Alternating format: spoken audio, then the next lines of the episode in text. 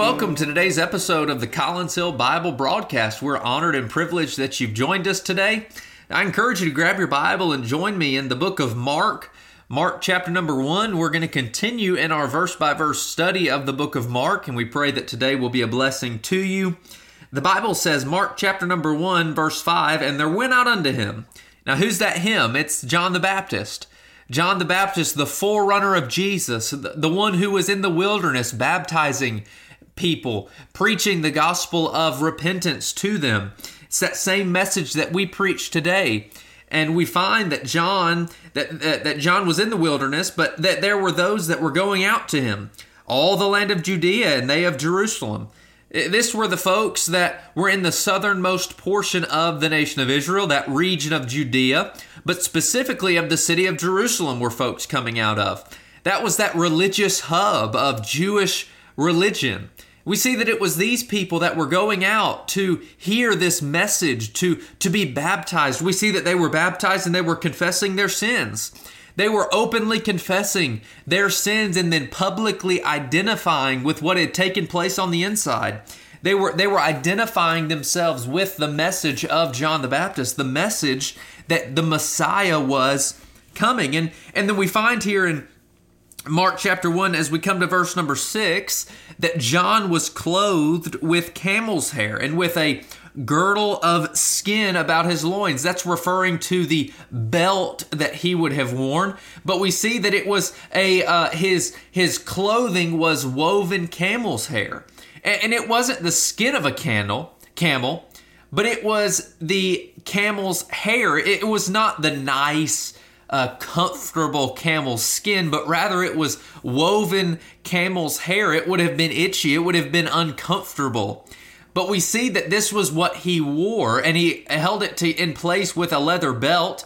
This was the common um, wearings of a prophet. If you were to look in the book of Kings or Second Kings, and if you were to look in the book of Malachi, you would you would find that this was how prophets often dress. This was also referenced in Zechariah chapter 13. And and we see that this was a common uh, a common dress of the prophets. And we see that John the Baptist was publicly identifying himself as a prophet by his dress, but we also see that his diet was that of dried locust and, and of wild honey. And, and this was, according to Leviticus chapter 11, this was clean food for the Jewish people. Of course, this was this was considered clean. Of course, we know today you probably have heard the phrase kosher. This was kosher, quote unquote. Of course, today they have totally blown it out of proportion and it's kind of silly. We don't have time to go into it. But John was eating that which was identified as clean to the Jewish people, and he was wearing that which was common to those of the prophets. We see that John was identifying himself as a prophet of the nation of Israel. We see here, verse number seven, that he preached, saying, There cometh one mightier than I after me. Remember, John the Baptist, he was one that was preparing the way. John the Baptist was one that was going before. He didn't he did not want the glory for himself, rather he was trying to give the glory to the Lord. Friend, can I tell you this that as as Christians, as those that are to, that are ought to be soul winners, those that ought to go out into the highways and hedges and compel them to come in, that we are not the ones that ought to get the glory, that we should simply be the hand and the finger that points to one that is coming. We ought to be the one that points to Jesus Christ. And we see here that John the Baptist, he said, Look, there's one that is coming that's mightier than me. There's one that is coming after me. Notice his description. He says, The latchet of whose shoes I am not worthy to stoop down and unloose.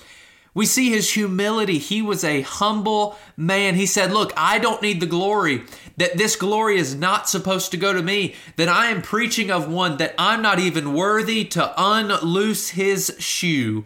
How humble this man was, and we ought to be this humble as well. He said that he was not worthy to stoop down and unloose his shoe. What a what what a fitting description that John the Baptist gives us that that we as Christians, that we as as preachers, that we as those that are as Christians that ought to go out into the world and preach the gospel, that, that we preach of one whom we are totally unworthy to have any relationship with. Not only a relationship, but totally unworthy to even loose the shoe of. Friend, we are not worthy, but Jesus Christ makes us worthy. Jesus Christ, by his shed blood on the cross, his death, his burial, his resurrection, and when we believe in that and we trust in that for our salvation, we still trust not in our own worthiness, but in the fact that he has made us worthy. It is nothing about us, and it is all about what Jesus Christ did. And John the Baptist was preaching this. He made it clear that, look, don't look at me, folks. If you're coming to me to be baptized and to publicly identify with what I'm preaching, it is not about me, it is all about Jesus. That should be the characteristic of our life. It should be to preach the gospel of Jesus Christ, that we are unworthy, but we have one who is worthy, and his name is Jesus. We come to verse 8, in closing, we find that John, he continues to say, I indeed have baptized you with water that's just a clear statement that he is baptizing with water, but he shall baptize you with the Holy Ghost. Jesus Christ, this is a picture of the ministry of Jesus Christ that would come, that would preach the gospel of, G- of himself, the death, burial, and resurrection, that he would die, he would be buried, he would rise again.